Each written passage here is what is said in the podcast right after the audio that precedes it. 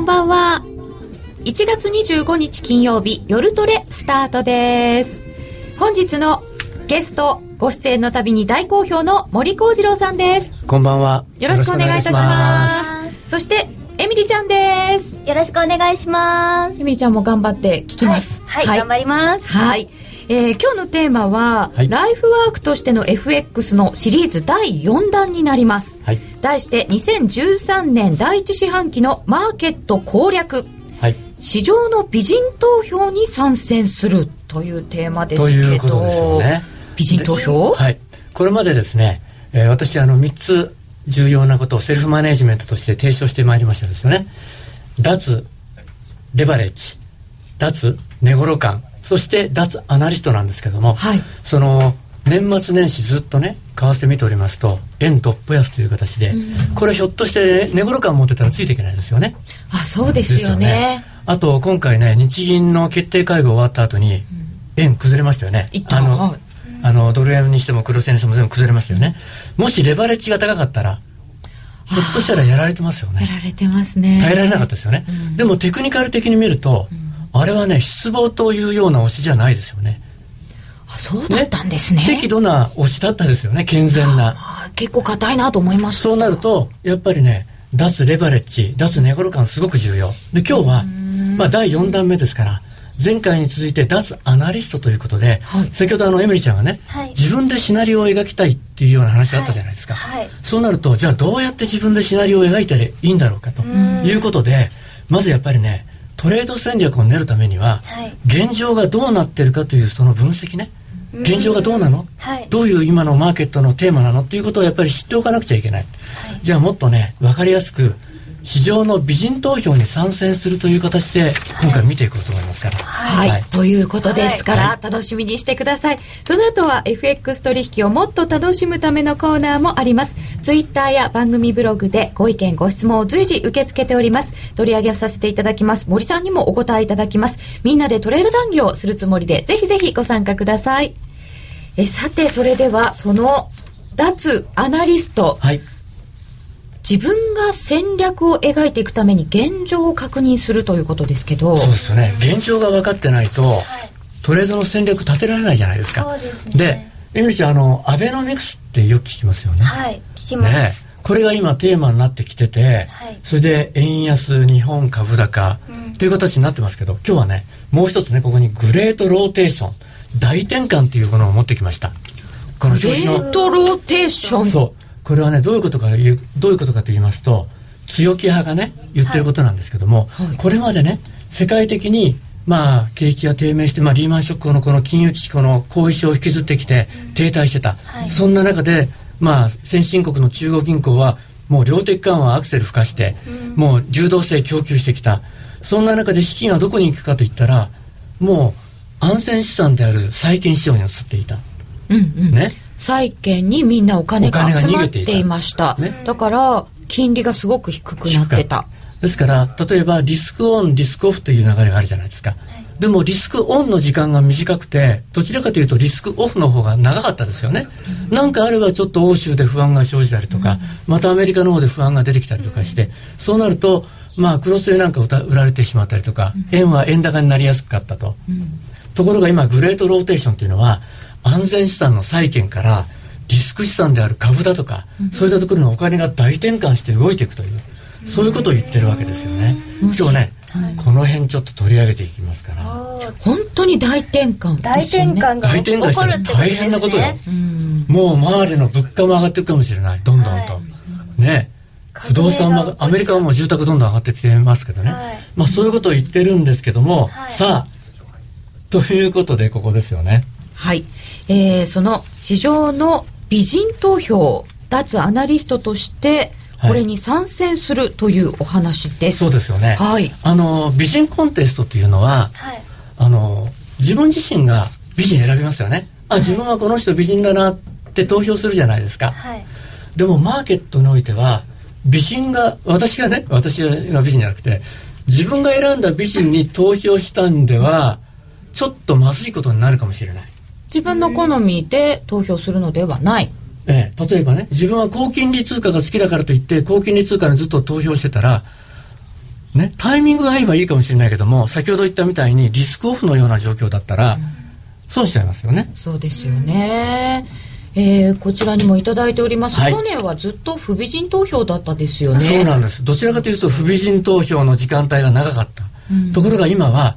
美人投票ですよね。どちらかというとあそうなってきてるんですね。リスクオンということで、うんうんまあ、株高になってきてるし、クロス円もみんな高くなって円安の方向に来ているということですよね、うん、でちょっとこのカッコいちばん見てみましょうか。はい、まずカッコいちばんです、はい、美人投票における個人評価と市場評価。はい、今お話したところなんですけども、うん、個人の評価、自分自身の評価は持っといていいんですよ、うん、でもマーケットがどう見てるんだろうかということを見なくちゃいけないんですよね、うんうん、マーケットが投票する美人は誰なんだろうかと、うん、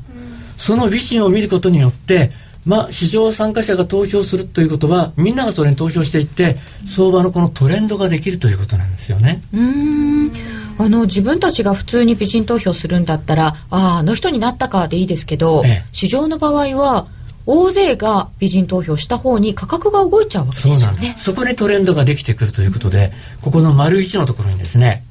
うん、えっと、その上かマーケットでは市場参加者の人気投票によって価格が形成されるということなんですよ。だからまず最初にポイントとしてはみんなの好みを考えながら市場の流れを見極めるということで、うん、ドンとこれ見てください。これはですね アイエムエム ファンド筋のポジション、これは外為市場で投機的なポジションの動向を見るときの指標となるんですけれども、皆の好みということを考える上で アイエムエム ファンド筋の統計、えー、資料がにまいめに移ります、はい、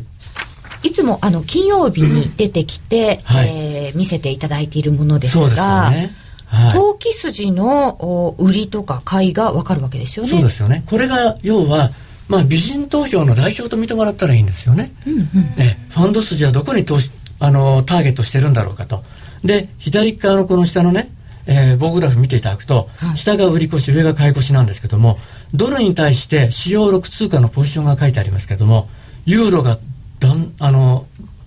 売られてますよね、大きく。左側の棒グラフじゅうにねんのろくがついつかの時点です、はい、この当時はスペインに飛び火するんじゃないかって言われた頃ですよね。ああ、もう大変な騒ぎでした、はい、だからこの時は不備人投票でユーロが売られてましたねと、うんうんうん、この時円が買われてたんですよ。あということですよね、はい、それはですね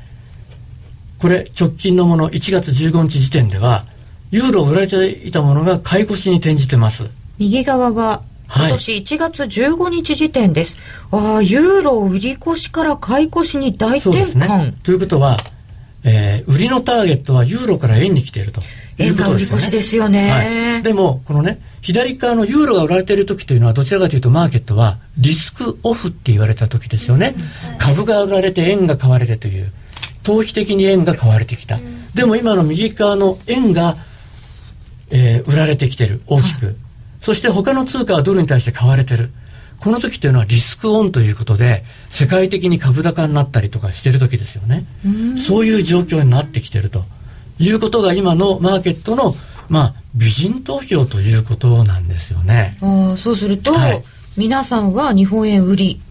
と思っている、はいはいうん、じゃあそこに自分がねいや自分の好みが違うからといって逆らってしまったらやられちゃいますよね。そうですね、はい、だから皆の好みを考えつつ市場の流れを見極めていくと。そしてねここで大事なのがシナリオを考える上でふたつめ、ここのね、はい、皆が美人を支持するタイミングが重要になるんですよ。タイミング、はい、ここでねちょっとこのさっきのね、はい、ユーロろくがつに大きく売られてたっていうふうに紹介しましたね、はい、ここをちょっと見てください。じゅうにねんのろくがついつか時点はすごくユーロ売り越しだったんですが、はい、次のページの資料いきます。はい、ユーロ圏の債務危機最悪期脱すってついてますけど、はい、ここで言いましたね、はい、ドラギさんイタリア男性だから、うん、君を守るために何でもするよってそうそうもう伊達男言いましたね、はい、それがしちがつのにじゅうろくにちなんですよ。ユーロが昨年来安値つけたのがしちがつのにじゅうよっか、うん、うーんそれでその翌日のにじゅうごにちに、えーまあ、イーシービー のねスポークスマンなんですけどもオーストリア中銀のノボトニー総裁、はい、彼がもっとすごいことも言ってるんですけど今日はまあ時間の関係で省きますけども、これが要はタイミングであったわけですよね。先ほどこの資料で言いましたね皆が美人を支持するタイミングが重要となると、はい、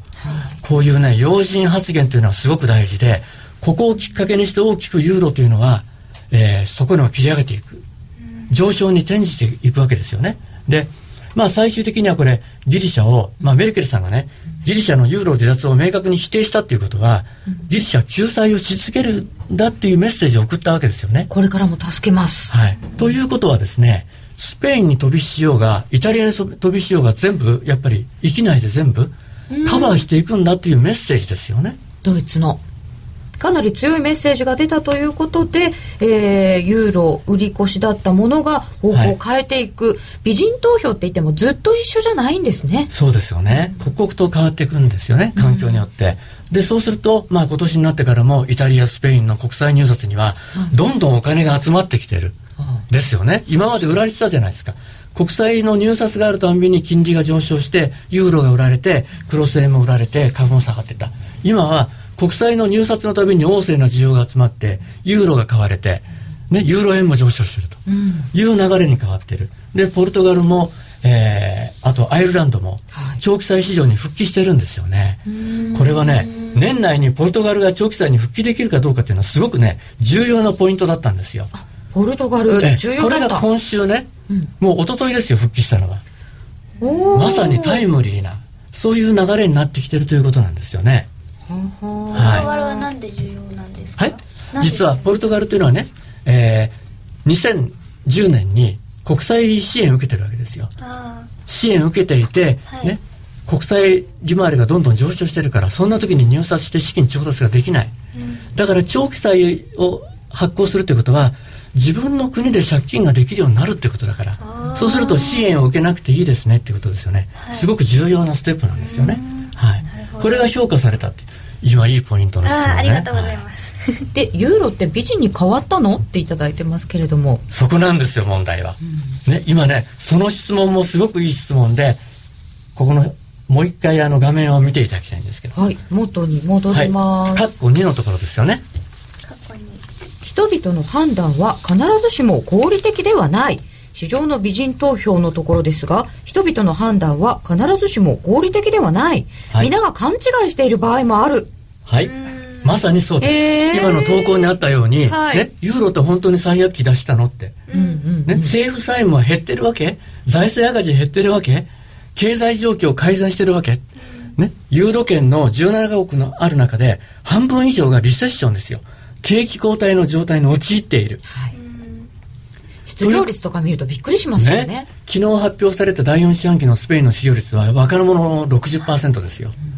ろくじゅっパーセント？ こんな状態で、はい、こんな状態で財政再建できると思います、はい、景気回復なんかできないですよね。この前 ごじゅっパーセント ぐらいじゃないですか。それをさらにどんどん悪くなってますね、まだね、えー、そういう状況なんですよ、うん、ということは今いい質問あったんですけども、ね、必ずしも皆の美人投票が正しいと思っちゃいけないんだよっていうことなんです、うん、でも今この流れに逆らって、ね、ユーロを売ってしまったらどうなっちゃいますかっていうことですよね。そうですね、はい、でここでのポイントなんですけれども、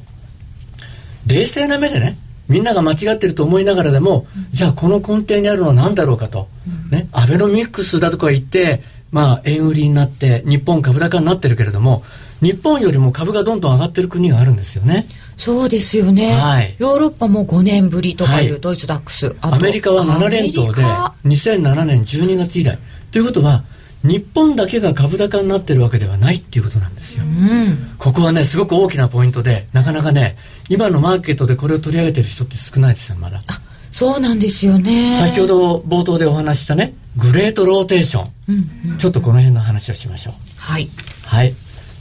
グレートローテーションってまずそもそも、ね、はい、アメリカのこれはですね、えーまあ、株式市場の投資家センチメントインディケーター、俗に言うね恐怖指数というもの、ビックス指数なんですけれども、はい、これね金融危機後の最低水準に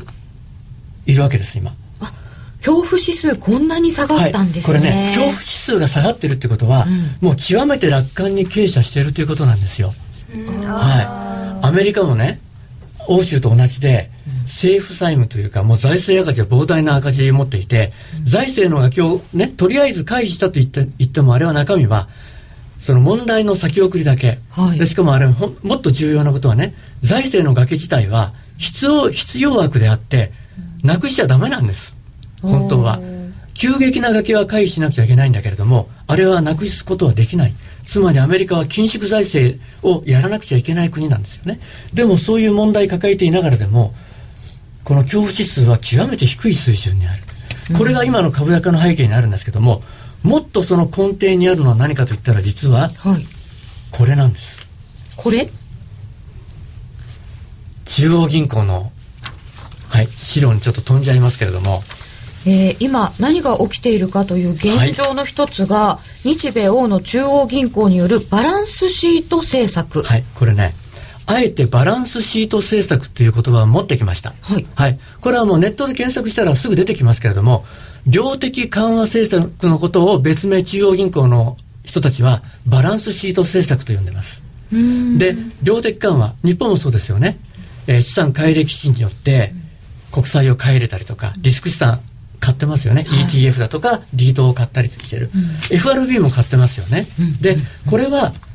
どこで買っているかというどこから買っているかというと、金融機関から銀行から買って、その対価を銀行にお金として流動性として供給してるんですよ、うん、ということは中央銀行 エフアールビー にしても日銀にしても イーシービー にしても自分の中央銀行のバランスシート貸借対照表に、その資金の供給したという資産がどんと残っていくわけですよね。自分の資産はどんどん増えてる増えていくという、うんはい、で重要なのはね、市場からどれだけの資産を買ってるかっていうことではなくて、はい、実はこのバランスシートの規模が重要なんですよ。だから今回ね、うん、日銀がねこの資産の買い入れを、いや実はにせんじゅうさんねんほなくてじゅうよねんからじゅっちょうえん買うだけだから、うん、で失望だとかって言ってますけども、あれは多分ね大きな勘違いで、実際にはあれはあのアナウンスメント効果でね、はい、だけですよね。実際にこのバランスシートの中にある規模、このお金自体が、うん、実は金融システムにそれだけの流動性が供給してあるということなので、もし景気がちょっとでもいいということになれば、うん、金融システムからお金がね上昇効果を伴ってドーッと出てくるんですよ。銀行から貸し出し資金が出ていく、貸し出し資金に向かったりとか、あとはね、うん、少しでも利益を得ようと思ってリスク資産にお金を向かっていく、うん、それを専門的に言うとポートフォリオのリバランス効果って言ってですね、これによって株高になったりだとか住宅の価格が上がったりとか、また貸し出しに回っていく、ちょっと危険なところにもお金が回ったりしてっていうね、今まで融資できないようなところにもお金が回っていく、これがバランスシート政策ということで、この規模が大事なんですよね。で単なる中央銀行がどんどんね、ほら にパーセント ターゲットしたからどんどんそこに向けて買っていけってことになると、副作用が生じたら中央銀行その政策やめなきゃいけない、はい、でもそれを抑えてバランスシートの規模を保っていくというところに本来の意味があって、うん、アメリカはそういったことの効果が出てきて、うん、もう住宅価格は底を入れて上昇してますよね、はい、もう確かななかげつからはちかげつ連続で、来週発表されますけどもケースシラーがこれもまた連続で上昇するというふうに見られてますので、うん、このバランスシート政策の意味合いを考えなくてはいけなくて、うん、この上のね、あの棒グラフ見ていただくと、日銀のバランスシートの拡大率はにせんななねんから比べたら一番低いので、ね、日銀の政策はちょっと手がぬるいんじゃないのと批判がありましたけども、実は一番拡大しているのは日銀なんですよね。 ジーディーピー に対して さんじゅうにてんよんパーセント、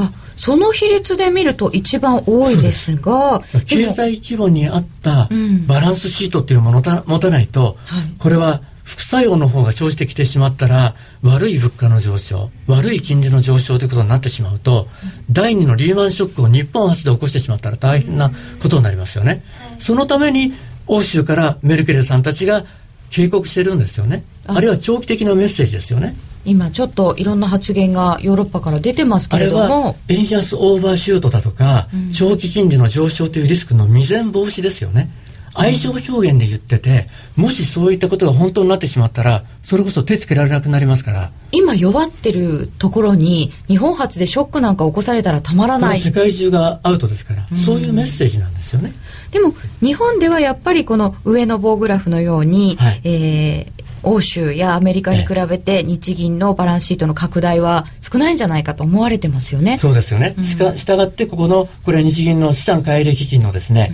うん、これあの国債だとかっていうリスク資産だけ表示してますけれども、いやにせんじゅうさんねん買うところがないじゃないって言われても、うん、中央銀行がこの国債を買ってね資金をどんどん銀行に注入してても、はい、銀行から外に出ていかない限り、これなんていうかというと、白川総裁よく言ってますけどね、のれんに腕押し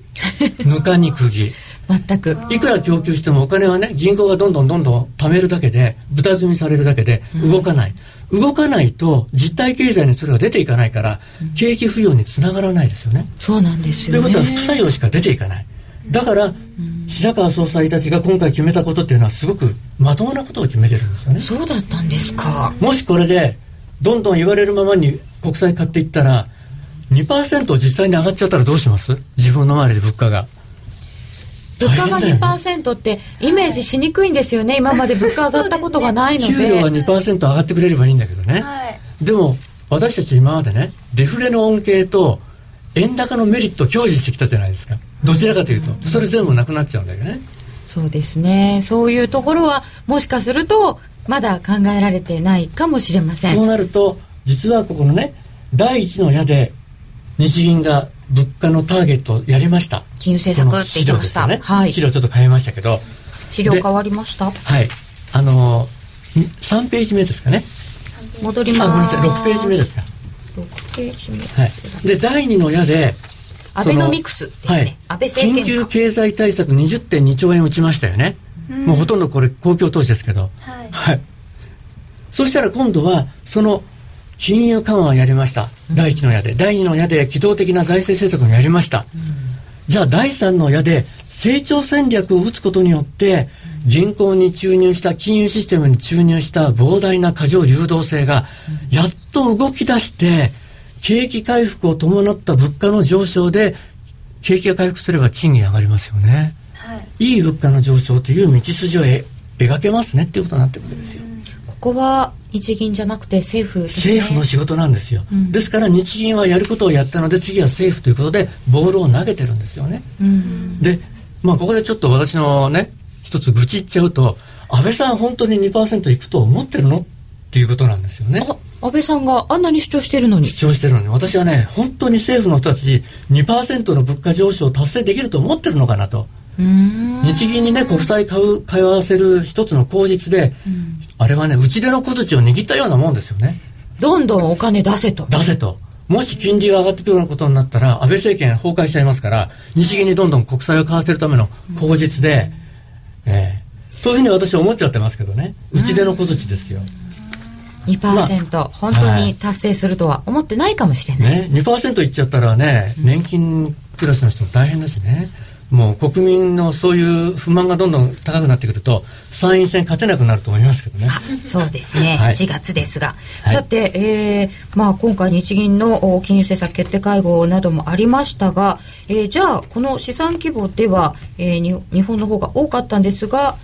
イーシービー はどうなるのか エフアールビー はどうなるのかっていうのもこれ、はい、美人投票のタイミングに関係してきますよね。すごく重要でですね、うん、これがもう今日と来週につながっていく話なんですよ。あ、そうなんですか。今なんでユーロが高いのって話ですよ。なんかユーロ高いんですよね。妙に上がっている、ね、ですよね。これね、うん、先ほどねこれもう一回バランスシートの規模のところ見ていただきたいんですよ。グラフバランスシートの規模、はいはい、イーシービー は日銀に続いてバランスシートの規模大きいですよね、うん、なんで大きいかエルミちゃん分かります？専門用語で言っちゃうと、はい、エルティーアールオー といって、はい、にせんじゅういちねんのクリスマスプレゼントでドラギさんが、はい、ね長期のさんねんものの流動性供給オペをやったんですよね、うん、で去年のにがつにバレンタインちょっと遅れちゃったんだけれども銀行に対してやっぱり長期のさんねんものの流動性供給オペこれ エルティーアールオー っていうんですけど、はい、それを合計でいっちょうユーロ供給したんですよ。やっぱりね日銀だとか エフアールビー のように同じように銀行に供給した。それによって銀行はそのお金でねまあ債務国の国債買っちゃったりだとかね、自分のところの借り返済のお金に回したりとかしたわけ。ところがいちねんかん経ったら銀行お金返していいよっていうふうにしてるわけ、うん、でその初めてお金返してくれる期限がいちがつのさんじゅうにちから。あ、もう返せちゃうんですか。そう、来週から返せるんです。銀行は返したいんですか。返すことによって銀行の評価が高まりますよね。ああ、そうか、はい、そ, そうするとバランスシート イーシービー のバランスシートこれ縮小しちゃいますよね。うん、今まで貸し出して増やしていたものが返ってきちゃうから、はい、イーシービー としてはちっちゃくなっちゃうということは、これはまあどちらかというと出口戦略に向かい始めたのってマーケット思っちゃいますよね。それと、うん、あ、やっぱり債務危機は最悪期過ぎていい方向に向かってるんだってマーケット勘違いというか思っちゃいますよね、うん、ということはユーロ買いますよね。これが最近のユーロクロス、まあ、ユーロキャリートレードが進んでたので、そのお金の巻き戻す動きでユーロがもうぶっ飛んでるんですよね。今までのユーロ売りの巻き戻しの続きでもある。それが今日の、まあ、昨日今日のユーロがユーロ円でもどんどん上がって、今ひゃくにじゅうにえん台いっちゃったでしょ、ユーロ円で。でユーロ円ひゃくにじゅうにえんのごじゅうさんせんごじゅうろくせん、早いでしょ、うん、そういう動きの背景なんです。で、私これはまあ今週月曜日の森レポートにも出しましたしね。もうこれね、森さんのレポート読んだら、はい、なんと今日が期限なの。今日今日はそのにじゅうごにちが公表される、公表するだいいっかいめなんですよ。いっかいめの返済計画が出てくる、ね、あのいっぺんにお金返されちゃうと イーシービー 困りますから。なぜなら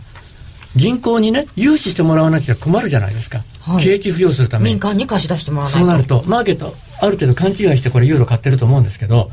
いっぺんに返す、返すようなことは イーシービー は絶対許可しないと思うんですよ、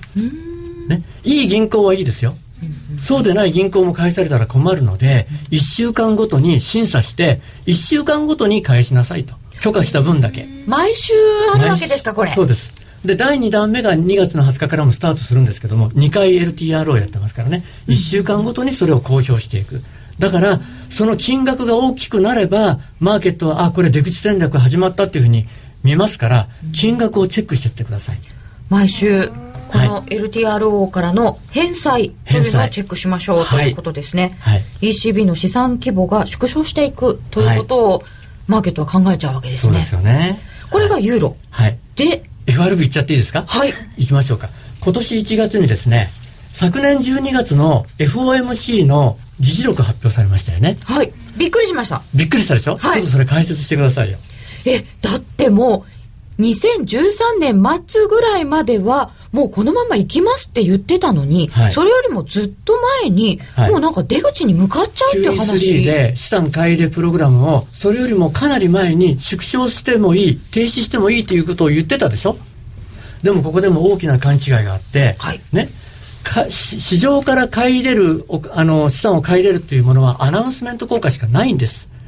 アナウンスメント効果だけだったらそれは短期的な投機筋がやってるだけのことなので、はい、それだったらね、去年のバレンタイン緩和の時と同じように、うん、一時的な円安で終わってあとはまた円高に戻っちゃうっていう動きなんですよ。だから エフアールビー の今回のね キューイースリー でつあの通して、例えば、えー、国債をよんひゃくごじゅうおくドル、 エムビーエス という住宅ローン担保証券をよんひゃくおくドル、合計はっぴゃくごじゅうおくドル買うっていうふうに言ってるんですけども、はい、ね、まあそこの年末までそれを維持する前に買い戻しちゃってもいいね、あの、うん、止めちゃっていいねって話なんだけど、止めちゃってもバランスシートを規模を縮小するなんて一言も言ってないですよね。あ、止めるだけだから縮小はしないしない、出口戦略でも何でもないんです。え、そうなんですか。そうなんです。この規模が大事なんです。うーん、ポートフォリオのリバランス効果を通じてお金を供給し、あの動かして、あの金融緩和の効果を発揮してるわけですから、その市場から買ってるっていうのはそれはアナウンスメント効果だけなんですよね。実際にはお金がそこから、金融システムから銀行から外に出ていかないと金融緩和の効果って出ないので、バランスシートを縮小しない限りにはそれはないんですよ。ですから実際にはですね、これ エフオーエムシー の声明をちょっと私まとめてみたんですけどね、はいはい、実質的なゼロ金利金融政策、低金利政策は数値基準ということで、まあ失業率が ろくてんご を上回ってれば続けるよと。ただしインフレが にてんごパーセント、 見通しが にてんごパーセント 上回ったらやっぱり止めちゃうよと、うん、ところが資産を買い入れるものにしては合計よんひゃく、えー、とはっぴゃくごじゅうおくドルはね、労働市場の著しい改善が見られるまで資産購入を続けるというふたつの時間軸持ってるんですよ。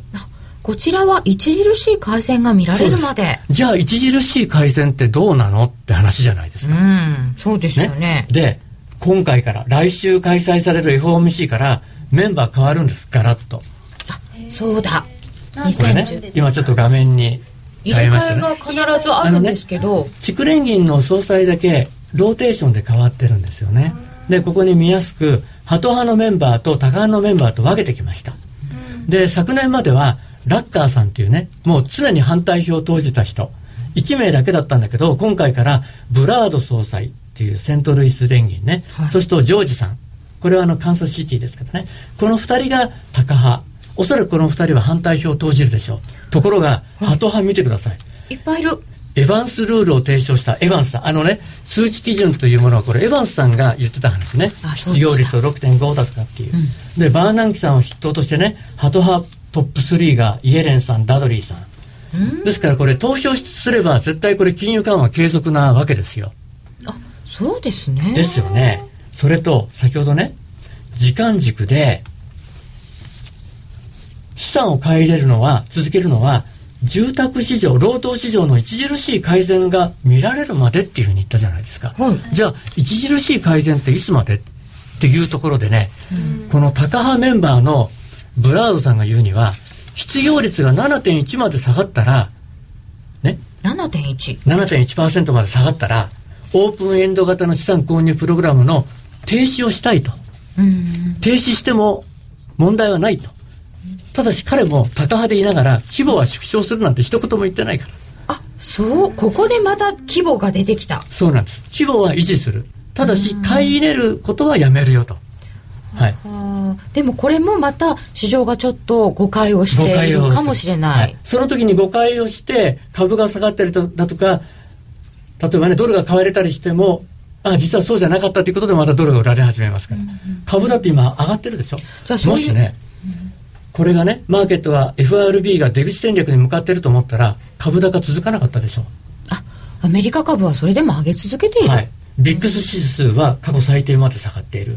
はい、でしかもアメリカの長期金利は低位安定してます。そうですね。ですよね。まあ、そんな中でやっぱり本当にそのまんまドル円が現在きゅうじゅういちえんじゅうよんせんじゅうごせん、きゅうじゅういちえん台乗ったと思ったらそこからじゅうよんせんまである。えー、直近がほぼドルの高値圏です。えー、ユーロ円がひゃくにじゅうにえんごじゅうきゅうせんろくじゅうさんせん、えー、そしてユーロドルが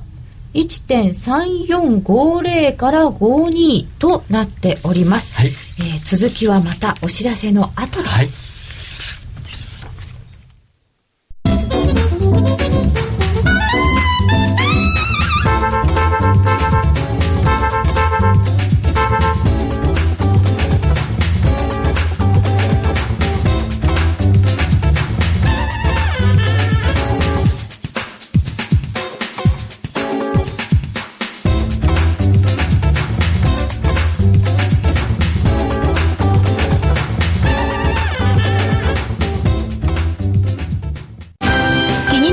が今すぐ聞けるラジオ日経のレース実況をナビダイヤルでお届けします。開催日のレースはライブで、さんかげつまえまでのレースは録音でいつでも聞けます。電話番号は ゼロごーななゼロ ゼロゼロはちよんろくゼロ ゼロごーななゼロ ゼロゼロはちよんろくゼロ ゼロごーななゼロを走ろうと覚えてください。情報量無料、かかるのは通話料のみ。ガイダンスに従ってご利用ください。夜トレ高野康則の今夜はどっち？このコーナーは真面目に エフエックス、エフエックス プライムの提供でお送りいたします。ここからは エフエックス 取引を真面目に、そしてもっと楽しむためのコーナーです。高野康則さん、高山えみりちゃん、よろしくお願いします。よろしくお願いします。えー、まずは来週のスケジュールから注目ポイントなどを教えてください。はい、えー、来週はもうあの エフオーエムシー とそれと雇用統計ですね。にじゅうく、さんじゅうで エフオーエムシー があります。そしてにがつついたち金曜日、アメリカいちがつの雇用統計の発表になります。ということはこれを睨んで相場見通しはいかがでしょうか。そうですね、まあ、これを睨んでというかですね、もうあのー、今イケイケになってますんでとりあえず下がらない方がいいのかなとあの本来こうこうこうであるべきだとかですね、それはマーケットが勘違いしてるんじゃないかとかっていうふうに考えすぎると、まあ、あんまりこういう時は良くないので、とりあえず上がってるうちは買うと。美人投票ですね。まだイケイケと、はい、はい、うん、そうですね。どの辺までイケイケですか。まあ、とりあえずあのきゅうじゅうさんえんぐらいなのかなと思いますけれども、それは何かチャートポイントとかですか？近いですね。いや今きゅうじゅういちえんただね、もうちょっとずっと私の予想を超えた勢いで上がっているのでもしかしたらきゅうじゅうごえんぐらいまでいっちゃうんですかねうーんただあの、まあ、先ほども多分そういう話出たと思うんですけれども、その エフオーエムシー はあのまあ、いちがつの頭に発表になったその議事録で、そのちょっとその出口戦略的な話が出てたので、みんなそれで警戒感があるので、まあ、多分僕は逆だと思うんですけどね、今度はあのそういう話になってそこでまあ株が売られたりする場面もあったんで、 エフオーエムシー としては今度は そのそれを打ち消すようなことを言ってくるのかなと思います。別に出口すぐなんて言ってないよみたいなことを言うかもしれない。そうそうそう、まあまあ、あの失業率全く減る様子はないので、まあ、多分 ななてんはちパーセント のままでしょうし、うん、あのこのまま年末までにそんなに急にですね、このね、まあ、年央とかに例えば ろくパーセント 台に入るとかっていう見通しがあるんだったら出口戦略っていうことも考えるでしょうけれども、まあ、大体あのアメリカはすごく前手前から実際にじゃあどういうふうにやってエグジットしようかなっていうのを話し合いはするんですけれども、だからそれは別に今やろうって話ではないので、はい、ということは雇用統計が出た後もどっちだったらどっちっていうことはあんまりないですか？まあ、もちろんその雇用統計が悪くてですね、あのアメリカの株が下がるようであればですね、あのリスク先行の中での円安ですから、うん、あの巻き戻される円高方向に動くとは思いますけれども、はい、そしてスケジュール的には何も出てきませんでしたけれども、高野さんにはやっぱりユーロの話も伺わねば。ユーロもですね、今とりあえずイケイケというか、あのこれは難しいんですけれども、あのーまあ、日本はですね、まあ、建前としてはこれからあのさらなる緩和をするということになってますよね、まあ、この間の日銀の決定会合を見る限りは決してそうはなってないんですけれども、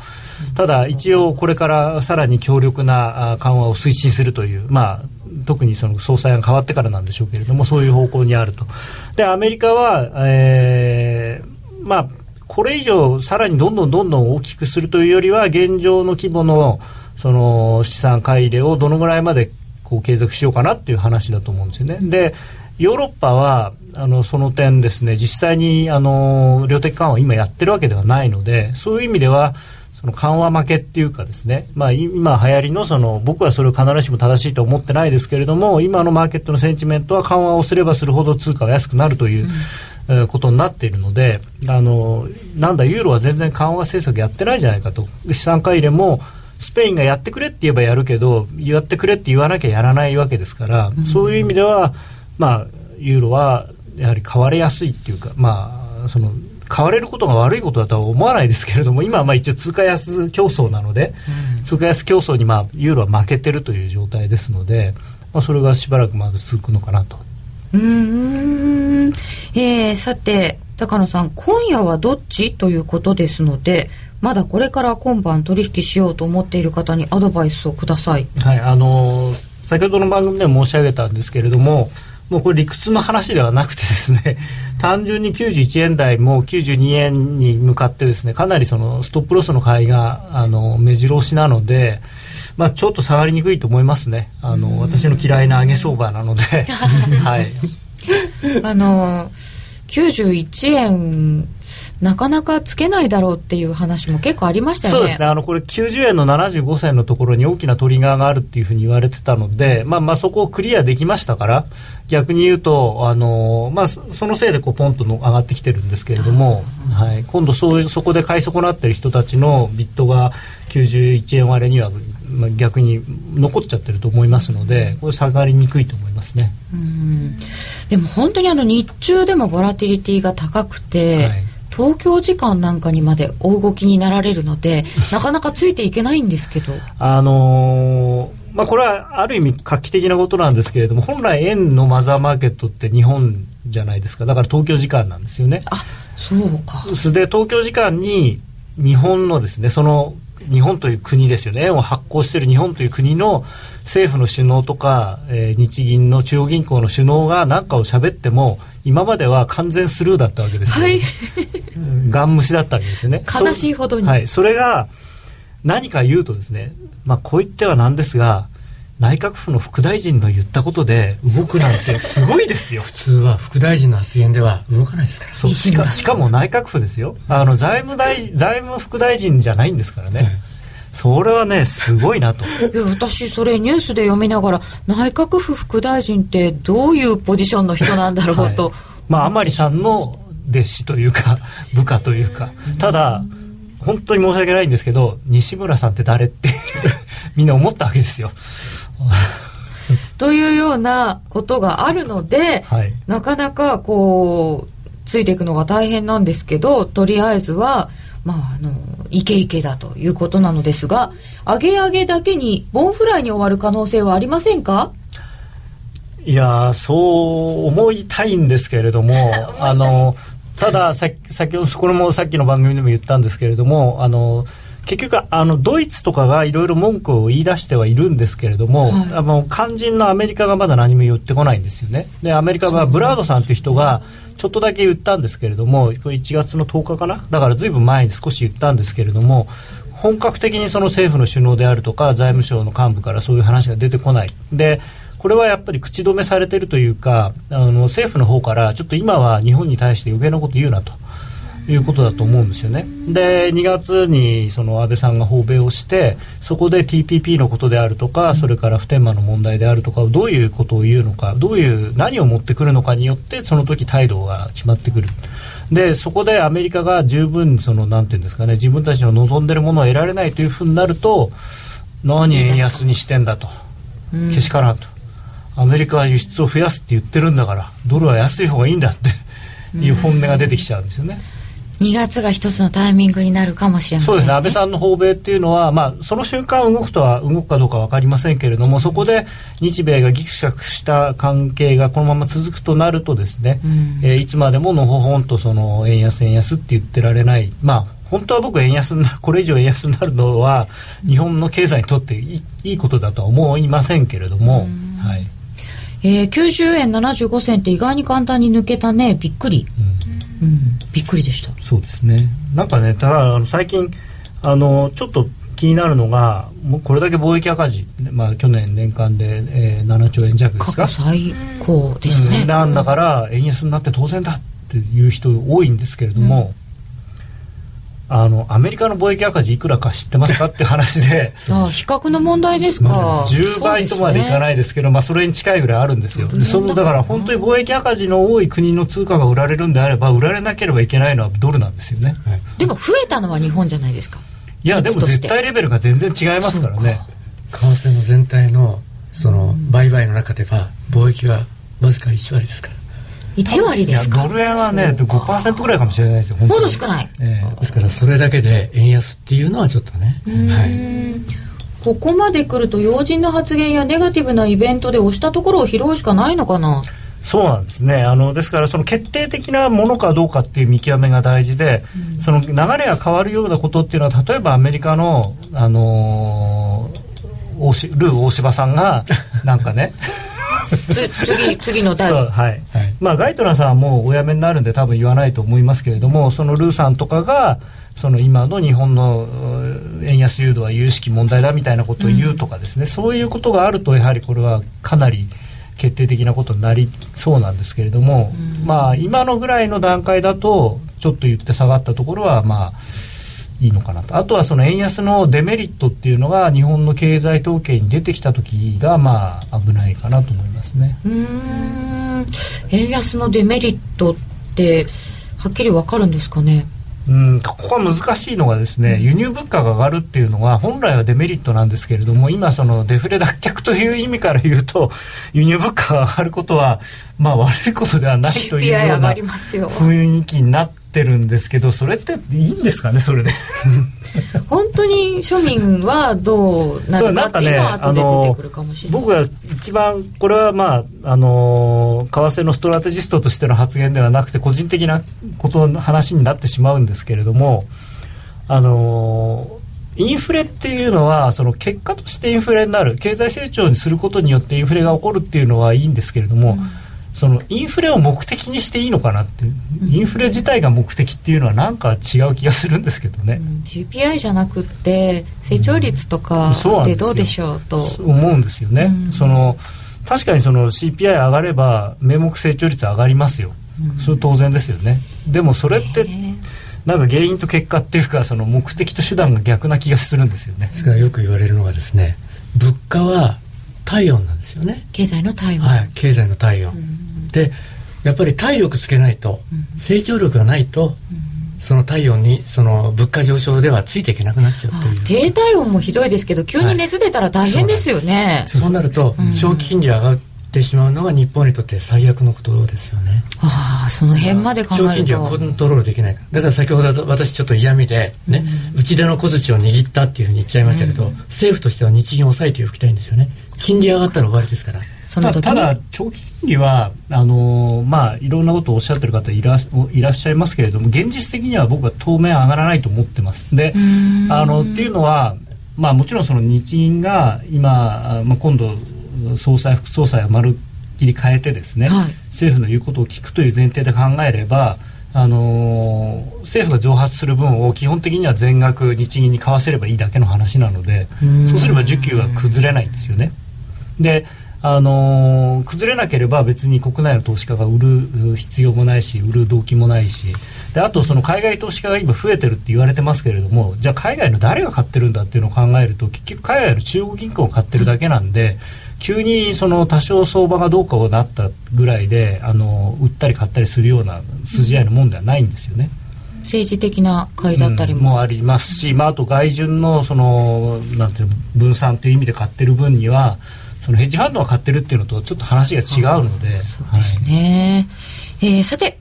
スプレッドは狭い方がいいけれど、それだけで勝てていますか？必要なのは投資力。 エフエックス プライムなら質の高いマーケット情報やセミナーが盛りだくさん、さらにいろいろな取引ツールも無料でご提供。しかも エフエックス プライムは約定力 ひゃくパーセント でスリッページもなしなので、実質スプレッドは見た目以上に低水準。だから エフエックス を取引するならお客様の エフエックス 力が確実に身につく、真面目に エフエックス、エフエックス プライムで。エフエックス プライム株式会社は関東財務局長金賞だいにひゃくごじゅうきゅう号の金融商品取引業者です。エフエックス プライムで取り扱う商品は価格の変動等により投資額以上の損失が発生することがあります。取引開始にあたっては契約締結前交付書面を熟読ご理解いただいた上でご自身の判断にてお願いいたします。詳しくは契約締結前交付書面等をお読みください。今夜はどっち？高野康則さんに伺いました。このコーナーは真面目に エフエックス、エフエックス プライムの提供でお送りいたしました。名機と呼ばれるあのロングセラーラジオ、ソニーの イーエックスファイブ が装いも新たに再登場。高級感あふれる大型ボディに大音量スピーカーを搭載。エーエム、エフエム も受信可能です。卓上型ラジオ イーエックスファイブマークツー。エーシー アダプター付きで税込み いちまんはっせん 円。お申し込みお問い合わせは ゼロさん さんごはちさん はちさんゼロゼロ さんごはちさん はちさんゼロゼロ ラジオ日経事業部まで。金井さやかのきゅうじゅうにちで仕上げる トーイック テストステップバイステップコーチングの シーディー が完成しました。ごひゃっぷんにも及ぶ音声ファイルとボリュームたっぷりの ピーディーエフ ファイルがいちまいに収納。しっかり確実にテストに向けた指導を受けることができます。価格もごせんにひゃくごじゅうえんとお買い得。お申し込みはラジオ日経通販サイトのサウンロードまたは東京 ゼロさん さんごはちさん はちさんゼロゼロ ラジオ日経事業部まで。送料無料。お届け返品についてはご注文の際にお尋ねください。さて、引き続きお話を伺ってまいります。えー、今日のテーマの一つの中に、はい、グレートローテーションという言葉がありました。はいはい、安全資産の債券からリスク資産の代表である株の方にお金がシフトしていく、うん、これすごいことなんですけど、ね、このすごいことにたまたまアベノミクスがタイミングよくうまく乗っかっちゃったっていうふうに見るわけですよね。世界的な動きの上に何かタイミングがあって乗っちゃった。そうです。そのタイミングを作ったのが野田さんの衆院解散発言であったり。そうでした、ね、ですから実際には円安はその前から来てたわけですよね、うん、世界的な株高もその前から来てたしユーロもその前から上昇してたしっていう、はい、なのにアベノミクスって言われているところはちょっと気をつけ、はい、ちょっと気をつけなきゃいけない、うん、で今ね、はい、私はそのグレートローテーションっていう最近その言葉を踊り出していて、もうアメリカなんかだとそれ言われてるんですけど、ヘッジファンドの連中は特にその強気派が言ってるんですよ。でも実は彼らも私は間違ってると思ってるんです。なぜならグレートローテーションだったら世界的に金利上昇していいですよね。債券から下がってないんですよ。売られてない、うん、売られてないですよね。ローテーションしてない、金利は定位安定です。ということは両方買われてる。インフレなき成長によって株高と債券高が共存している、つまりベストミックスの状態にあるってことですよ。おー。ということはいいとこ取りをしてるってことなんです。ただの金余りかなとも思うんですけど、金余りでそのいいとこ取りをしてるわけですよね。うん、じゃあこの状況がどこまで続いていくかっていう話になっていくんですけども、そんなに都合のいいこと長く続きますかね。まあ今いいところばっかり見てますから、先ほどのね、はい、知らない名前の副大臣がちょっと物を言っただけで上がっちゃうとか、毎週週明けはね円安が突っ飛んで始まったりだとかっていう、うん、そういうことになるんですよ。うん、ただしにじかんぐらいでまたちょっと押しちゃったりとかね、はい、で来週ねエフオーエムシー あるじゃないですか。で、先ほどあの高野さんおっしゃってたように、はい、失業率っていうのは、うん、私はなかなか低下しないと思ってるんです。失業率、ね、高派のメンバーが ななてんいち まで下がったら、うん、キューイースリー の資産買い入れを停止してもいい、バランスシートは縮小しないですよ、うん、停止してもいいって言ったんですけど、ちょっとこのグラフ見てもらいたいんです。棒グラフを。アメリカの雇用情勢という資料です、はい、改善ペースは依然として緩慢、はい、金融ショック以来ですね、はっぴゃくななじゅうはちまんにんの雇用が減りました、うん、ところがその後に戻したのはよんひゃくななじゅうはちまんにんですよね。ああ、まだまだですね。半分ぐらいでしょ。うん。で去年と同じペースで雇用が非農業部門の雇用者が増えたとしても、取り戻すのにはあとにねんちょうかかるんですよ。あ、ということは エフアールビー のメンバーがね、まあ、じゅうにがつの エフオーエムシー の時にバーナーキさんが言いましたね、記者会見で。数値基準に変えたところでにせんじゅうごねんの半ばまでっていうのは一緒だよと、期限変わらないよって言ったのはその通りなんです。しかもこれはですね、これだけ失業できてあの職に就いてない人がいるということは、もし景気が良くなってきたら、うん、職を諦めてた人たちが職を探しに来るということは、先ほど高野さんが番組でおっしゃってた、うん、労働市場参加率が増えてきますから、うん、分母が増えるの で, そうです、うん、失業率はむしろ上がるんですよ。上がっちゃいますよね。これ意外に忘れてるんですけど、実はこのリーマン前と今のでは、はい、アメリカ の, その人口自体ひゃくまんにんぐらい増えてるんですよ。増えてます。だから、はい、あのまあ、あの労働可能な人口がですよね、うん、だからその人たちがまたそのろくじゅうなんパーセントあるいは ななじゅっパーセント ぐらい労働人口に足されれば、そこだけでもうななじゅうはちまんにん増えちゃう。そうなんです。そうなんです。ですから毎月じゅうごまんにんぐらいやってたんではにねんいじょうかかると、にねんちょうかかると。だからそれ以上やっていかなきゃいけない。しかもこれから景気良くなってくれば、うん、バランスシートのポートフォリオ効果でどんどんやっぱりいろんなところにお金が動き出しますから、さあこれから職に就けるっていう人たちもね出てくる、うんうんうん、そうなると失業率はむしろ上がっていくよっていう、そうなるとアメリカの金融緩和はさらに続いていくっていうことになるので、うん、数値基準でいうところの著しく労働市場が改善しない限りは彼らはやめないっていうふうに言ってるわけですから、そうするとまだまだアメリカも引き締め出口というのはない、遠いですねと。遠いんだ、はい、麻薬状態です、ね、はい、でここでねこのグラフを見てもらいたいんですけど、これアメリカのねドルの実効為替レートで エフアールビー が算出しているものなんですよ。 エフアールビー インデックスドル実効為替レート、はい、これは実はですね、はい、これいろんなパターンがありまして、大統領選挙の年のパターンだとか、うん、選挙がない年のパターン、それと大統領選挙の翌年のパターン、今年は大統領選挙の翌年のパターンですよね、はい、選挙がない年であり大統領選挙の翌年でもあると、うん、それがここに書いてあるこの棒グラフがですね、この水色の棒グラフは選挙のない年、いち、さんがつはドル高、その後にドル安がしがつごがつに来て、またろくがつしちがつドル高、その後にはち、きゅう、じゅうドル安で年末ドル高で、これは大統領選挙の翌年も同じパターンですよね。これもうこういうパターンがしっかりあるんですね。あるんですよ、うん、そこに今いちがつのじゅうはちにちまで エフアールビー が公表したのをデータに出てきたんですけど、うん、ここなんです今現在。今ここいちがつじゅうはちにち、赤いのでついてますよね、四角がいっこだけあります、はい、ということはこれはとりあえずこのパターンでいけば いち、さんがつはドル高になりやすい傾向があるよと。ただししがつごがつにはドル安に振れやすい、何があるのって話ですけど、その何があるのっていう前に、実はね、今アメリカ当局にとってみたら、先ほどねルーさんという財務長官の話出ましたけれども、はい、これまでは国際金融専門のガイドなところが、今度は予算局長を務めたにかい務めたことのあるルーさんですよね。なんかやり手だという話ですが、軸足が金融市場から財政に向かっている、うん、あ、そうか、世界の金融は少し落ち着いたとして、はい、自分とこの財政が大変になってる、はい、となると、ここちょっとページ変えちゃいましたけど、はい、財政の崖は必要、必要悪だというふうに言いましたけど、そのね、一番最初の上の、まあ、債務上限の引き上げの問題に関してはごがつのじゅうくにちまでとりあえず先送りしましたよね。はい、一応先送りされました。無効にしちゃいましたよね、上限を。はい、ということはそこまでは安心です。はい、ところが崖で先送りした自動的な歳出削減はさんがつついたちに期限きます。うんうん、さんがつのにじゅうしちにちには政府の予算、暫定予算しかまだやってませんから、切れたら窓口閉鎖になるんですよ。へー、いきなり大変、大変なことなので、財務長官ああいう人を選ぶってことは当然ですよね。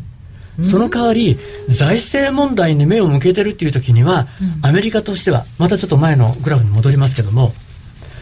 アメリカの当局にとってみたら金融市場は安定してもらいたい、アジアでちょっと揉めてほしくない、だから年初からですね、韓国と日本に国務省の人間と、あとあ国防省の人間だとか、あとホワイトハウスの人間派遣して、日本と韓国に派遣して中, 中を取り持つようなことやってますよね。今ちょっとおとなしくしとけ、はい、みたいな。それとその円安についても一言も言ってこないというものも一つあってですね、ええ、これはあの財政の問題で火種を抱えている時というのは、うん、安定してもらいたいために、そのドルの安定ですよね、ドル安になっていけばアメリカの金利の上昇要因になってしまうので、今はドルの定義、あのドルは安定してもらいたいと。アメリカのその政治的な動きとしても、はい、このタイミングは注意したいということですね。ただし、えー、財政問題が決着すれば、はい、緊縮財政下で景気支える必要があるから、ドル安を容認する方向に行くよと。アメリカもちょっと変化するというタイミングが来そうですが、えー、駆け足でお送りいたしました、はい、この後延長戦ではテクニカルのお話も伺いたいと思います、えー、さて